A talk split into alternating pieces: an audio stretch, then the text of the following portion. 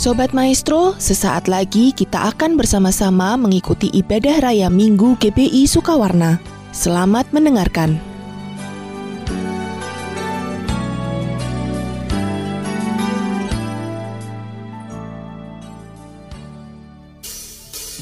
Shalom. Mari hari ini bersama-sama kita bersuka cita di hadapan Allah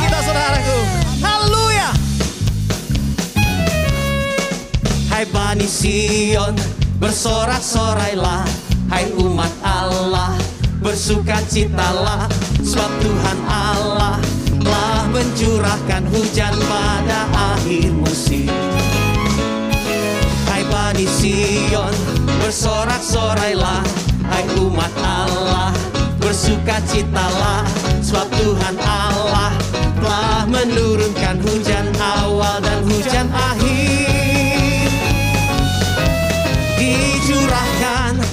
kepada kita Seperti yang dijanjikannya Penuaian jiwa-jiwa dan berkatnya yang berlimpah, berlimpah.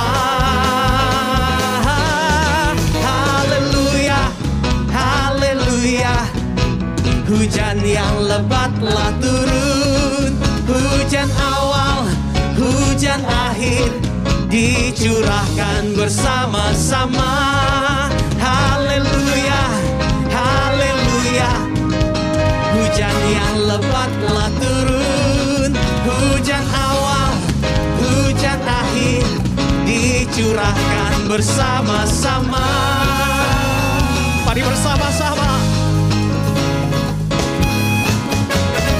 Hai Bani Sion, bersorak-sorailah Hai umat Allah, bersukacitalah Sebab Tuhan Allah telah mencurahkan hujan pada akhir musim.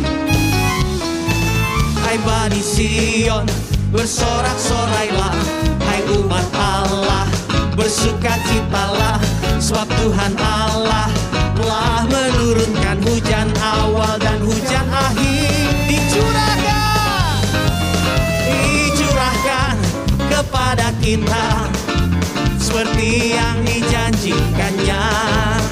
Penuaian jiwa-jiwa dan berkatnya yang melimpah,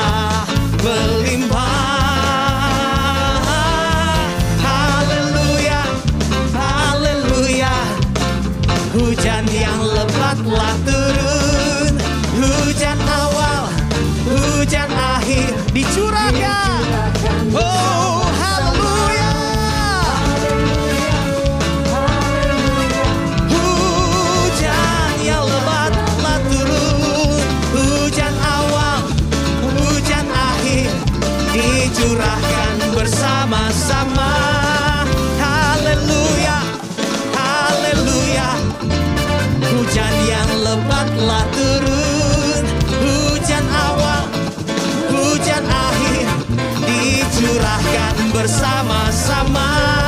Haleluya, haleluya. Hujan yang lebat telah turun. Hujan awal, hujan akhir. Dicurahkan bersama-sama. Hujan awal, hujan akhir. Dicurahkan bersama-sama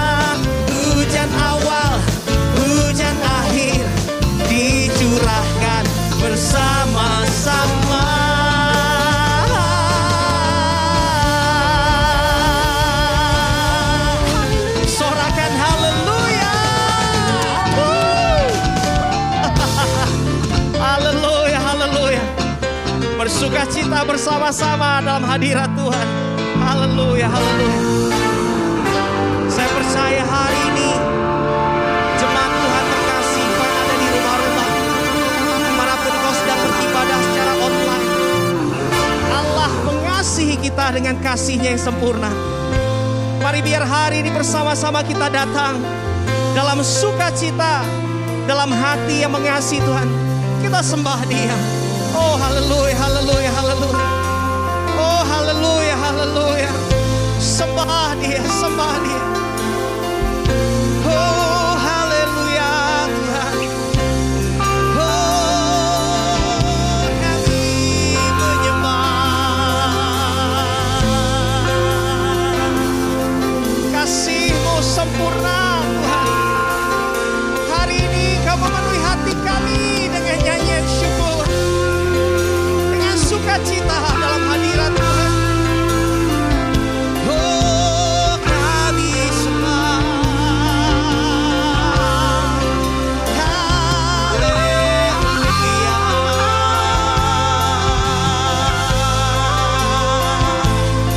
ik en poetsen.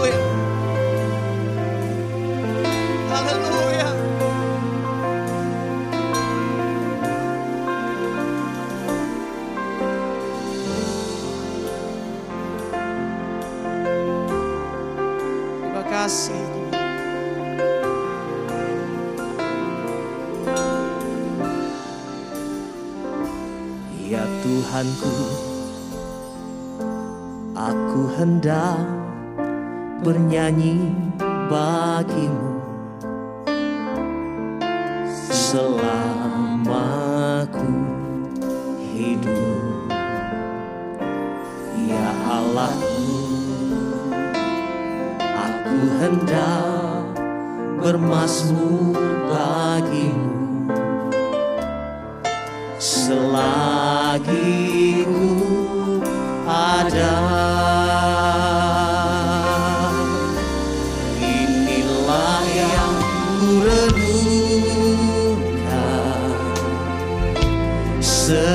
setiap waktu. Nyanyian pujian dan pengajian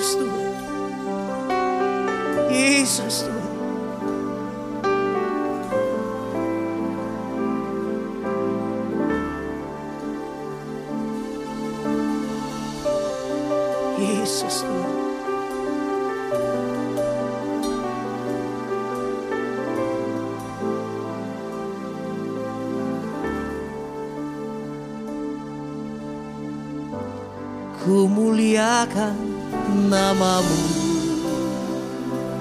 Tuhan mulia namamu. Tuhan namamu besar dan layak dipuji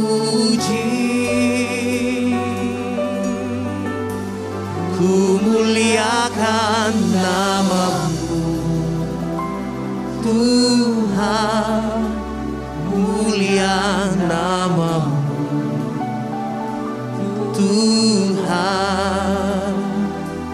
namamu besar dan layak di kami memuliakan namamu Tuhan Yesus Ku muliakan namamu. Tuhan mulia namamu. Tuhan namamu besar.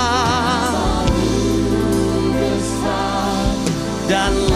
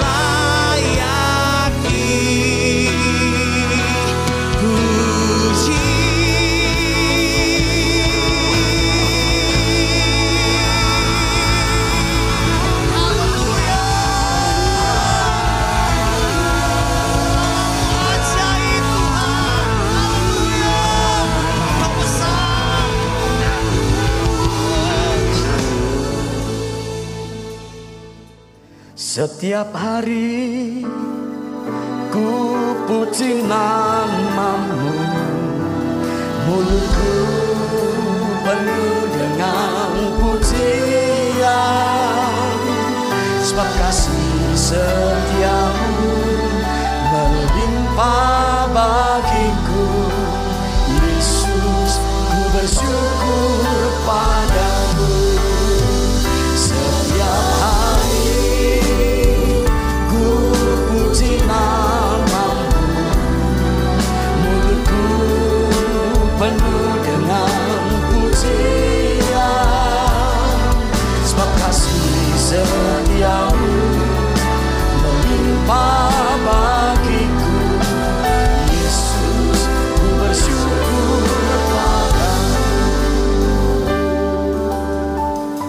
Shalom Bapak Ibu Saudara yang dikasih oleh Tuhan Yesus Tahun 2022 adalah tahun dengan paradigma yang baru Gembala pembina kita, Bapak Pendeta Dr. Insinyur Niko Nyoto Raharjo, menyampaikan kekuatan daripada tahun 2022. Perubahan daripada paradigma ini dilakukan supaya kita bisa menyongsong masa depan yang jauh lebih baik daripada masa depan atau masa lalu yang telah kita tinggalkan.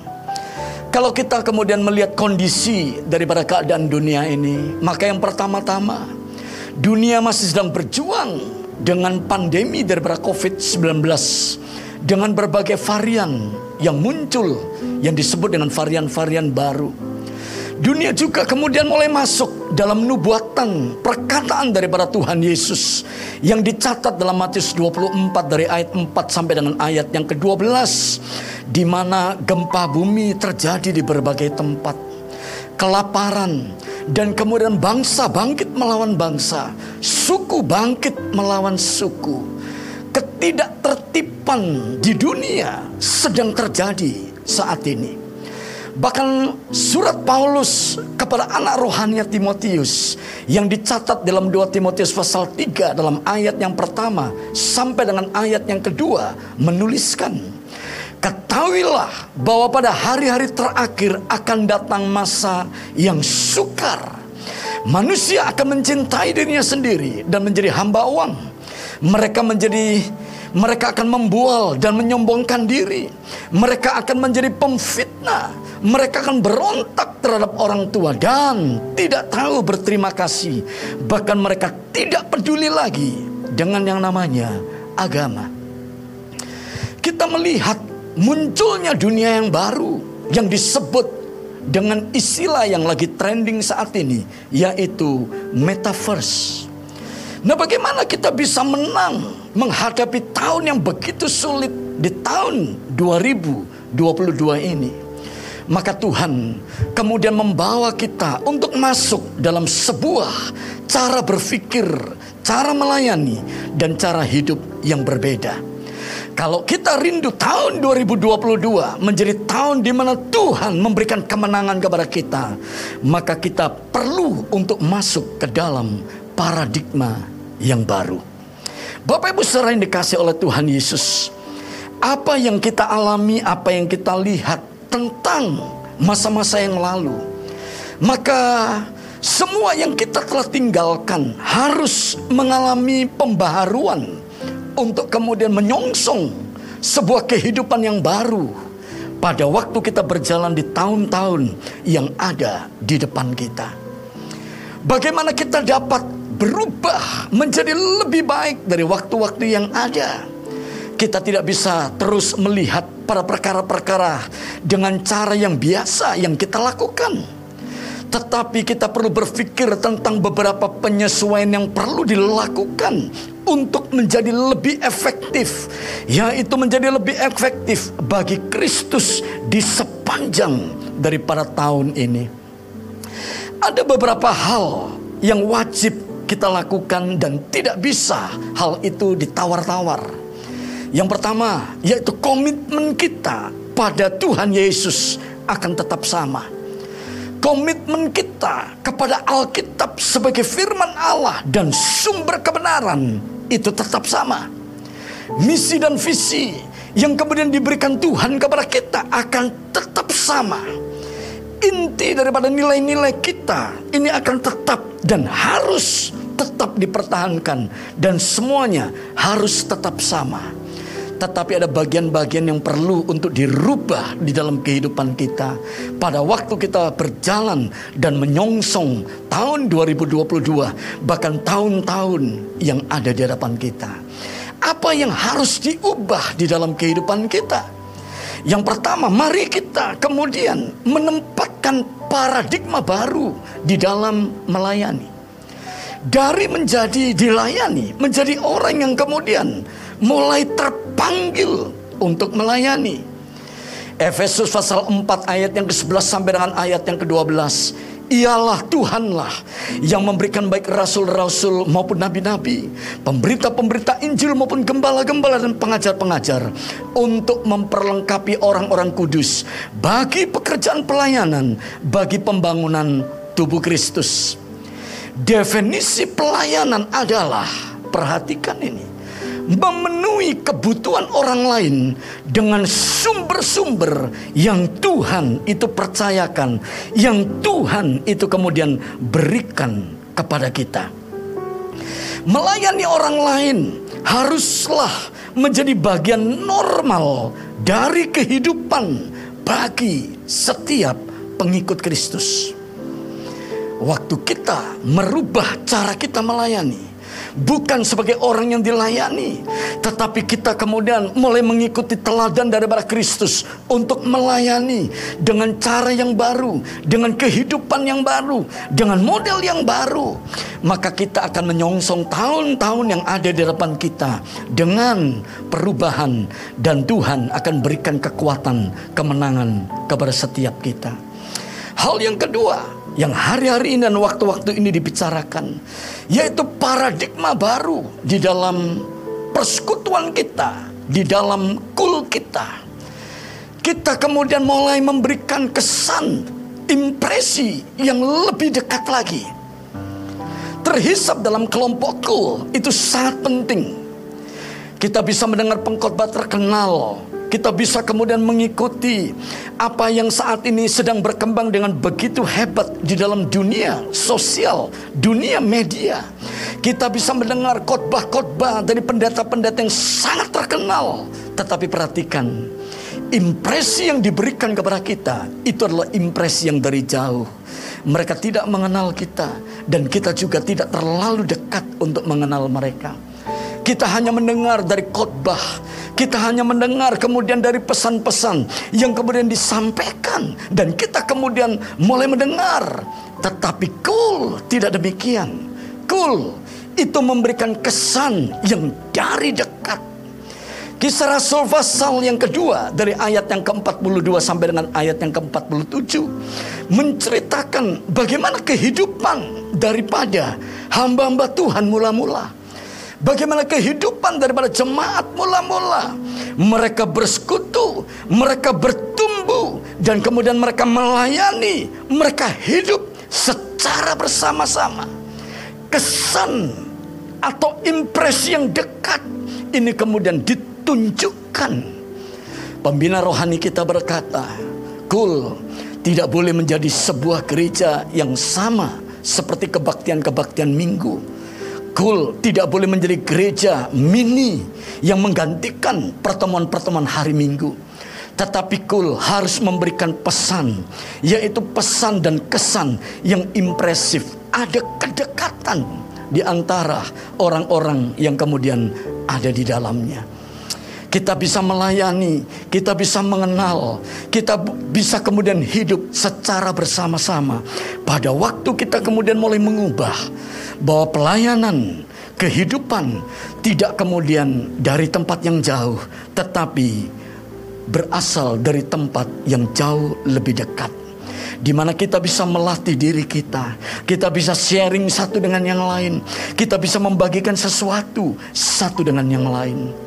Hal yang ketiga, kita perlu merubah dan kita kemudian perlu memiliki paradigma yang baru dalam melayani generasi. Bagaimana kita memperlakukan generasi muda?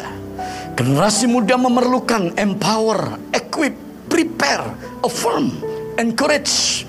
Yaitu di mana orang-orang memberikan semangat, memberikan kekuatan, mempersiapkan, memperlengkapi, dan juga memberikan otoritas dan kuasa. Mazmur pasal yang ke-71 ayat yang 18 Juga sampai masa tuaku dan putih rambutku ya Allah Janganlah meninggalkan aku supaya aku memberitakan kuasamu kepada angkatan ini, keperkasaanmu kepada semua orang yang akan datang. Generasi yang saat ini sedang ada, kalau dilihat dari data yang kemudian dipaparkan, baik itu di Amerika maupun kemudian di negeri kita, maka generasi muda saat ini 85 persen itu mengenal Kristus sebelum usia 18 tahun. Itu berarti bahwa satu area yang paling strategis untuk menginvestasikan hidup kita itu ada pada anak-anak muda. Cara kita menjama hari esok, cara kita kemudian unggul di hari esok pada waktu kita memperhatikan generasi muda. Dunia saat ini sedang terbelah dan dunia mengalami disrupsi di mana kemudian ada satu istilah story of yesterday dan story of remember. Ada orang-orang yang kemudian berjalan dengan perjalanan untuk melihat ke depan, tetapi ada orang-orang yang kemudian masih tinggal di belakang. Generasi muda di Indonesia hari ini itu mencapai 65% persen dari usia penduduk yang ada di negeri kita. Milenial itu 25,8 persen. Kemudian generasi adiknya itu ada 28 persen. Dan generasi yang paling di bawahnya lagi itu ada 8 persen. Yang artinya 65% penduduk daripada negeri kita Indonesia itu adalah anak-anak muda. Sisanya generasi yang ada di atas X maupun generasi Y dan sebagainya. Kalau kita melayani dan memperhatikan generasi muda, maka kita sedang menjamah dan kemudian kita sedang mencapai hari esok di dalam kehidupan kita. Dan hal yang keempat yang perlu bagi kita untuk kita berubah, yaitu perubahan paradigma baru di dalam peperangan rohani. Efesus pasal 6 ayat yang ke-12 Karena perjuangan kita bukan melawan darah dan daging Tetapi melawan pemerintah-pemerintah Melawan penguasa-penguasa Melawan penghulu-penghulu dunia yang gelap ini Melawan roh-roh jahat di udara Bagaimana cara kita kemudian berperang dalam sebuah paradigma yang baru. Lukas pasal 4 ayat 18 sampai dengan ayat yang ke-19. Roh Tuhan ada padaku. Oleh sebab ia telah mengurapi aku untuk menyampaikan kabar baik kepada orang-orang miskin dan ia telah mengutus aku untuk memberitakan pembebasan kepada orang-orang tawanan dan penglihatan bagi orang-orang buta untuk membebaskan orang-orang yang tertindas dan untuk memberitakan tahun rahmat Tuhan telah datang peperangan yang kita hadapi tidak seperti peperangan pada waktu-waktu yang lalu tetapi peperangan yang kita hadapi pada waktu kita dipenuhi oleh roh Allah. Waktu kita kemudian berada dalam sebuah kegerakan Yaitu kegerakan Pentakosta Yang disebut hari-hari ini kan Pentakosta yang ketiga Maka cara kita berperang Yaitu kita kemudian mengangkat kehidupan daripada orang-orang lain dan pada waktu orang-orang lain hidupnya terangkat, maka mereka akan dipenuhi dengan ucapan syukur. Dan setiap hari, setiap pagi, ada satu persembahan yang dipersembahkan kepada Tuhan, yaitu ucapan bibir yang memuliakan akan Bapa yang ada di surga. Setiap hari suci namamu Mulutku penuh dengan pujian. Sebab kasih setiamu melimpah bagiku. Yesus ku bersyukur pada.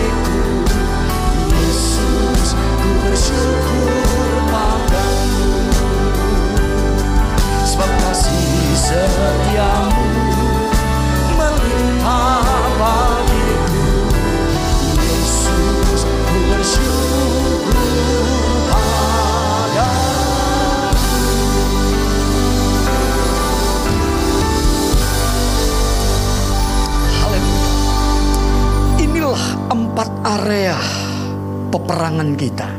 Dan kita dipanggil untuk berada di empat area peperangan ini. Yaitu yang pertama adalah orang-orang miskin. Untuk memenangkan area ini kita harus menaklukkan kemiskinan di dalam diri kita. Yaitu dengan bisa mengucap syukur atas segala keadaan sehingga dapat memberitakan kabar baik. Area yang kedua adalah area orang-orang tawanan. Orang-orang yang belum diselamatkan. Orang-orang yang terikat dengan cara berpikir yang salah dan lain sebagainya. Yang ketiga adalah orang-orang buta. Mereka yang tidak dapat melihat dengan benar. Sehingga senang mengalami kesalahpahala, kesalahpahaman. Solusinya adalah menyamakan persepsi dengan Tuhan. Janganlah kamu menjadi serupa dengan dunia ini. Tetapi berubahlah oleh pembaharuan budimu. Sehingga kamu dapat membedakan manakah kehendak Allah. Apa yang baik, yang berkenan kepada Allah. Dan yang sempurna. Dan area peperangan yang keempat. Kita dipanggil untuk kemudian bertemu dengan orang-orang tertindas. Orang-orang yang terikat dengan roh-roh dunia. Yakni terikat dengan mamon. Hobi yang merupakan kemudian kesukaan dalam hidup orang tersebut yang membuat dia kemudian melupakan Tuhan dan lain sebagainya. Solusinya adalah memuridkan kehidupan daripada mereka.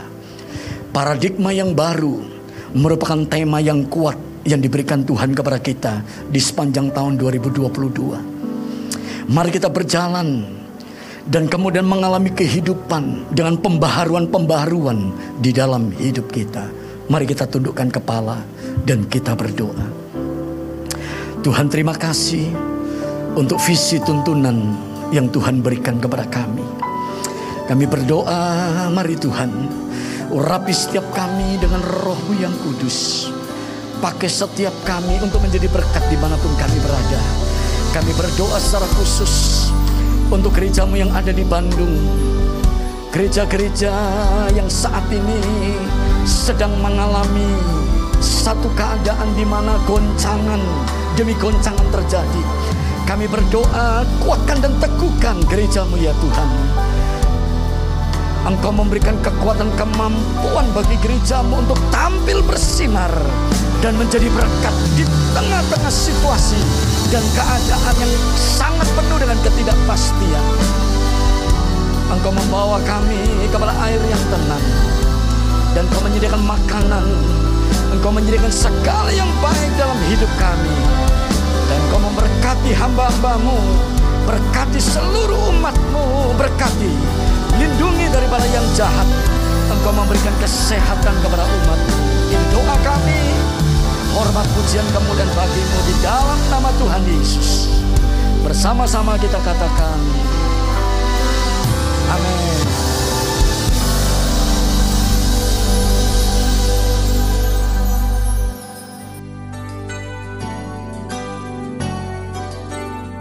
Sobat Maestro, Anda baru saja mengikuti ibadah raya Minggu GBI Sukawarna. Anda dapat mengikuti ibadah raya minggu ini di Maestro Radio Bandung YouTube channel. Terima kasih atas kebersamaan Anda. Selamat hari Minggu dan Tuhan Yesus memberkati.